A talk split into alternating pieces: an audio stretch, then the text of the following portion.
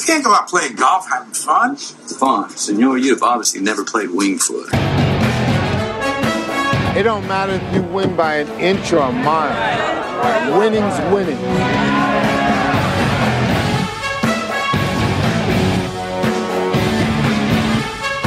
You've got to be kidding me, Vegas. On Monday night. There's my picks for this week. Now, if you want next week's picks, I can give you those by Friday. Hold on, it works better if our mic is on. Hello, sports fans, and welcome to week 13 of the Wingfoot Locks, brought to you by Wingfoot Sports. Greg Hoyle in his festive holiday attire. So we are uh, ready to go. Greg, uh, why don't you tell the fans about uh, our outfit and our drinking pleasure this evening? you know, a well-oiled machine here, right? We got our mics on, we got our uh, cameras live, right?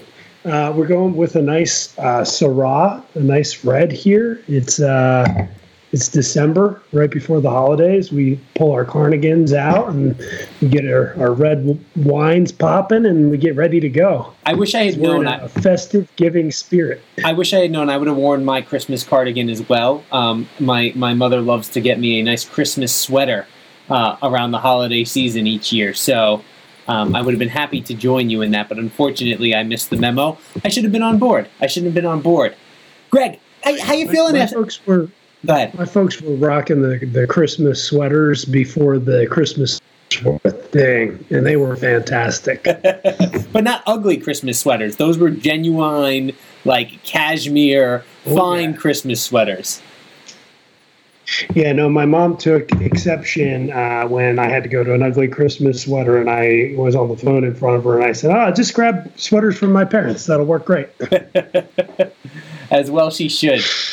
Uh, Mrs. Hoyle has You're- fantastic taste in, in in sweaters, so uh, let her know when she hears this that I defended her honor here.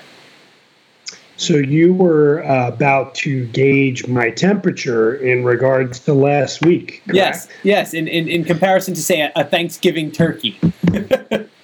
So one could describe it as a full roller coaster, a full Thanksgiving roller coaster, because we were up, we were down, we were up, we were down, we were all around, Joe, all around.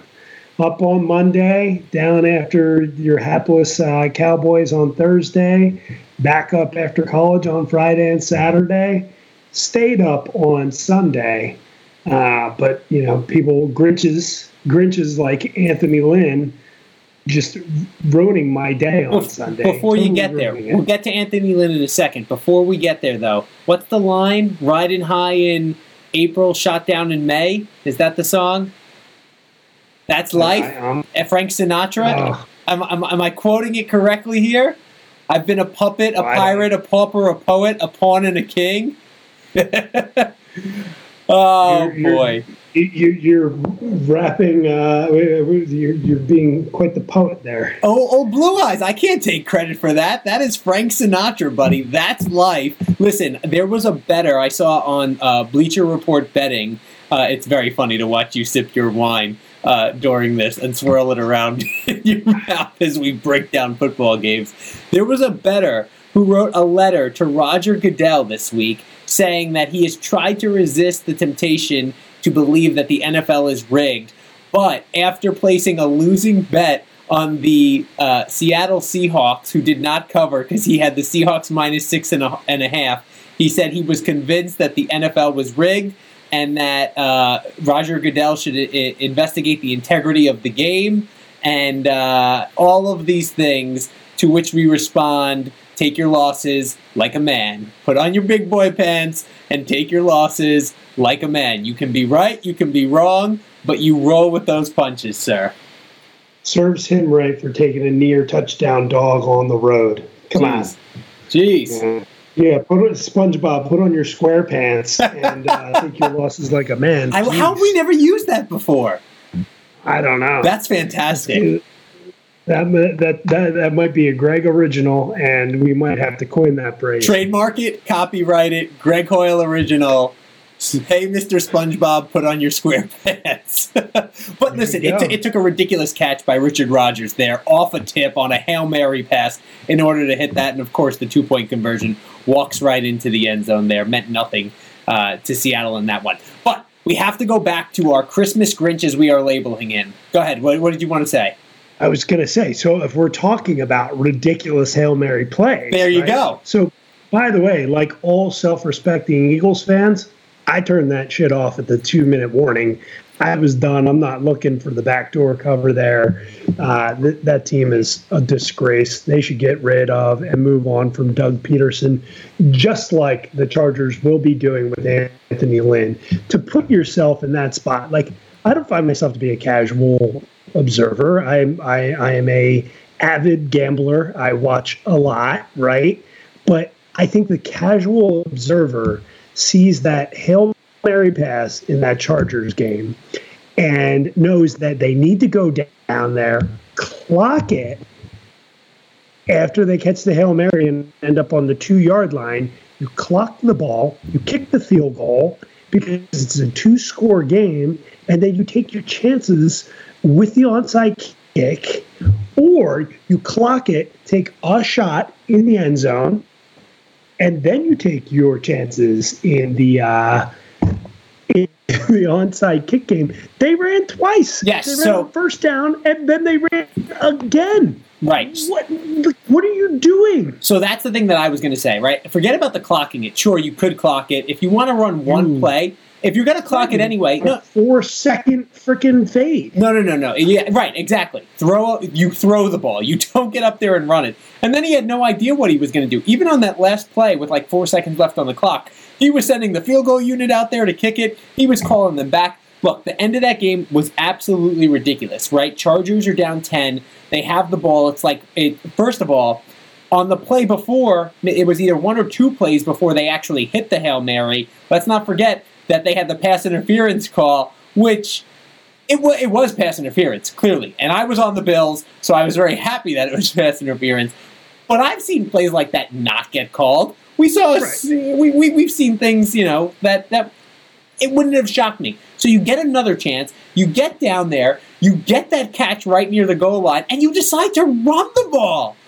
I mean, take one shot at the end zone. If you're going to spike it anyway, get up there, hike it, fake spike Dan Marino play, whatever. Take a shot at the end zone. He has no idea what to do in these late game situations. And this kills me because I watch Hard Knocks, right? Anthony Lynn, really good coordinator, seems like an awesome guy. I would love to smoke a cigar and have a steak with Anthony Lynn. But I do not Ryan's want him running my team. with no Grinch. Say that again. Grinches don't smoke cigars and eat steak. So you, of course, obviously have a little bit of, of extra here against Anthony Lynn because uh, although you were on the Bills with me, correct, last week? Or were you not? Correct. Yeah. So he got Right. the Bills, Yeah. and you wanted the field goal. You were also on the over. on 40, 45 and a half. Right. I needed the damn field goal. Right. Or the touchdown. touchdown would have been great. I'm not going to lie, a touchdown would have spoiled my day. A touchdown would have spoiled Oh, my day yeah, because it was. it Uh, I got it at four, I believe. So Ah, yeah. So so we we had a vested interest there. All I needed was a damn field goal. yeah, But yeah. it was just I it was like every time there's a, a little bit of time left on the like the guy's just he just burns timeouts because he doesn't know what he's doing. at You know what would random points great? in the game. Yeah. Ex- exactly. If he knew what he was doing and he wasn't burning timeouts because he was confused, and then you have a couple of those in your back pocket. No, it definitely feels like the game was moving too fast for him. So with that, why don't we start with our first game of the week, Greg? This- Hey, right, yeah. This We're, we're picking strictly on coaches against the Grinch, right? I got the the the real life human Grinch and Bill Belichick versus the caricature of a head coach that I'm just jesting about being a Grinch in Anthony Lynn. It is very Uh, funny because his persona, of Bill Belichick, is obviously that of Grinch. But from everything I hear, he's the guy's like a stand-up comedian and uh, is is fantastic to deal with if you're not the media, right? If you're not outward facing. So, um, Right.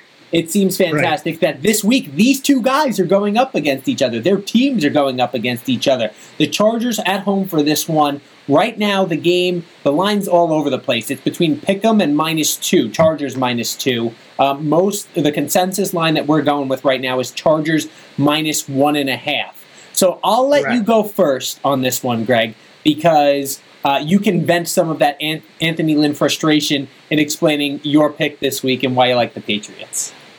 And it, I mean, and it's it's a coach that finds a way to win, right, versus a coach that finds a way to lose.